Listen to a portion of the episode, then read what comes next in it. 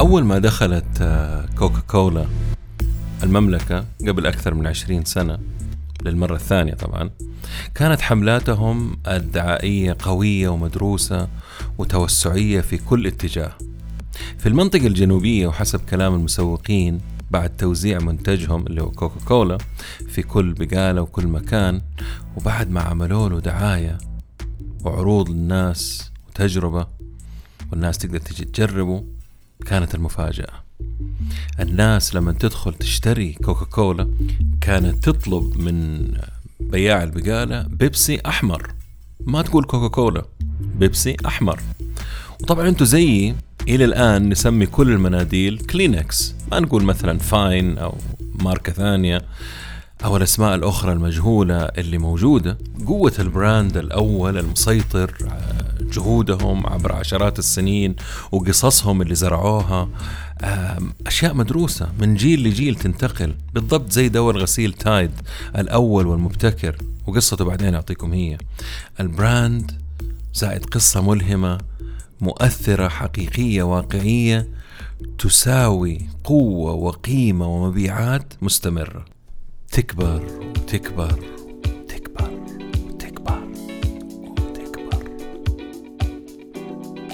أهلا وسهلا. عالم البزنس عالم مثير كبير متغير وله جوانب مختلفة. ولأنه موضوع يهمنا وطفشنا من التنظير والتكرار والفلسفة اللي ما وراها فايدة. صرت أدور الدروس والمفاهيم والطرق الجديدة والعبر من القديمة وتأثيرها على حياتنا اليوم وبكرة. أتناول أي شيء له صلة بعالم الأعمال من قريب أو بعيد. مقابلاتي مع المفيدين بس. بودكاست عالمي متجدد بنكهة محلية وأهم شيء أهم شيء عملي وعربي. يا هلا وسهلا بالجميع في بودكاست نتكلم بزنس مع ممدوح الردادي ليش الناس تحب القصص؟ لأنها جزء من تراثنا وطريقتنا في الحياة وإنسانيتنا. نحب القصص. اثنين تجعل أو تخلق رابط مع مشاعرنا يعني توصل بسرعة. ثلاثة القصص نتذكرها ونحفظها ونتناقلها.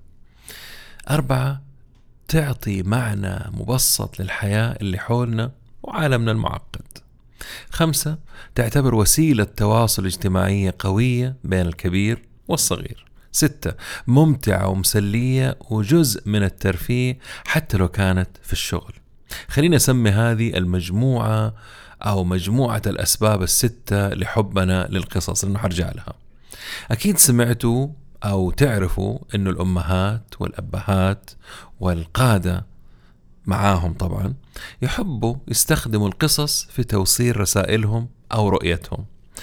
خلينا مع القادة في موضوعنا ليش يستخدموا القصص. القادة يستخدموا القصص لكسر الحواجز اللي بيننا وبينهم ويقتربوا أكثر لقلوبنا ومشاعرنا.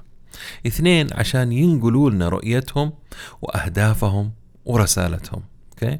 ثلاثة تسهيل الأمور المعقدة لأشياء مبسطة. أربعة تشجعنا للعمل من خلال إشعال الحماس والخيال عندنا. خمسة بناء هدف أو أهداف مشتركة. فإذا خلينا نتفق أنه القصص مؤثرة وحلوة و cute وفعالة. وتكلمنا عن ال branding كثير وما في داعي أشرح معانيها اللي خلاص حفظتوها عن ظهر قلب. ما أعرف إيش يعني عن ظهر قلب بس دائما أسمعها. ولكن بكل بساطة هي عملية تميز أو تميز منتجنا عن المنافسة سواء منتج خدمة أو شخص okay؟ ومن أعظم أدوات ال branding هي عملية ال storytelling رواية القصص ودمجها مع ال brand في خلال يعني من خلال كل شيء بيعملوه في ال brand storytelling وهنا لما أقول قصة القصة هي قصة ال brand يعني قصته. كيف وليش وعشان إيش okay؟ ليش موجود ال brand؟ سبب وجوده؟ لمين موجود؟ وعشان تفيد مين؟ ورؤيتك okay؟ وهنا راح تفعل الستة الأسباب اللي نحب آه القصص اللي من البداية ذكرتها okay؟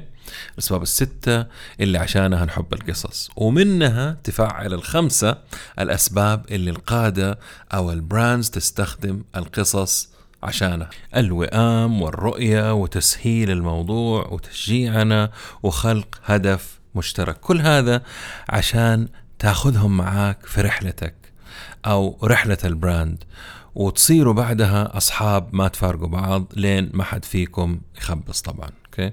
دائما قصص ال brands اللي يخلقوها لها أسباب. تحرك المشاعر وتخلق رابط معاك وسط زحمة المنتجات والخدمات اللي حولنا.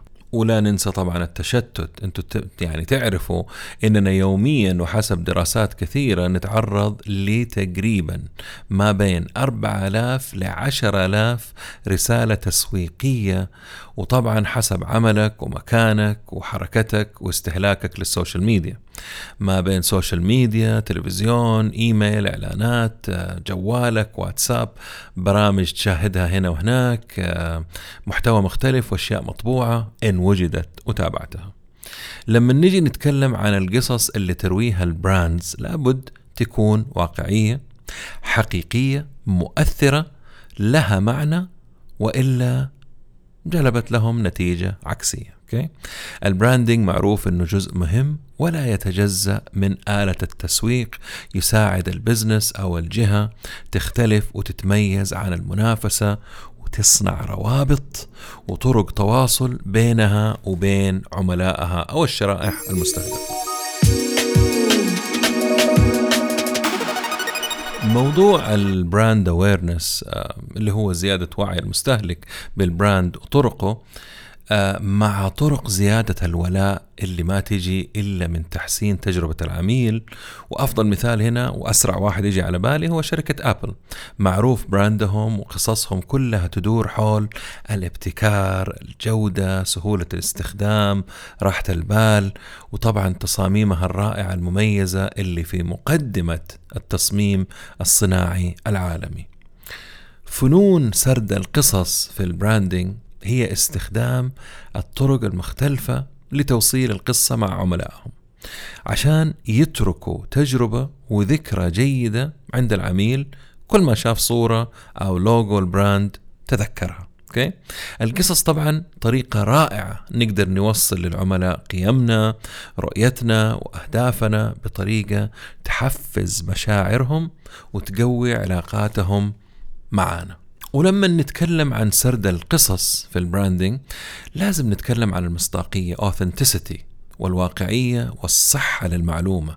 يعني قصص حقيقية من حياتنا ومحيطنا تلامس رؤيتنا وأهدافنا وبراندنا ولازم تكون موجودة عبر جميع قنوات التواصل التسويقية اللي بنستخدمها. لو اعتبرنا أن البراندنج هو الهيكل العام فإذا القصص اللي نرويها تعزز وتقوي وتوضح أهم رسائلنا وقيمنا. كمي يعني كلام كبير صح؟ مرة. آه هو كذلك أنه كلام كبير. آه خليني أستعرض بعض الشركات وقصصها. شركة اير بي ان بي رسالتهم وقصصهم تدور حول التاج لاين اللي استخدموه belong anywhere. انتمي في أي مكان. يعني بكل بساطة يعطيك إحساس إنه البيت بيتك فين ما رحت وفين ما سكنت. آه صابون وكريمات دوف ريل بيوتي تحكي قصة إنه الشركة جالسة تهتم بالأجسام والأشكال والأعمار المختلفة بطريقة إيجابية وتقوي شخصية السيدات مهما كان عمرها. أوكي؟ شيبوتلي فود وذ انتجريتي الأكل بنزاهة. يحكي إيش؟ قصة شركتهم وكيف بتستخدم المكونات العضوية المزروعة محليا عشان تعطينا أكل صحي مستدام بخيارات متنوعة. هذه كانت طبعا بعض القصص من التاج لاين حق كل شركة.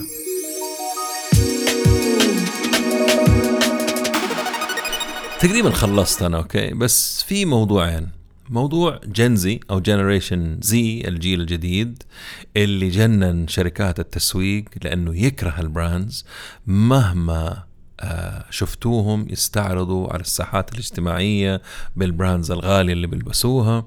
هذه مجرد فئة بسيطة منهم. ولكن حسب الدراسات الأغلبية يكرهوا ويحاربوا البراندز وقصصهم اللي يعتبروها كلام فاضي. عشان واحد ما عندهم ولا لأحد. أتكلم عن جنريشن زي أوكي؟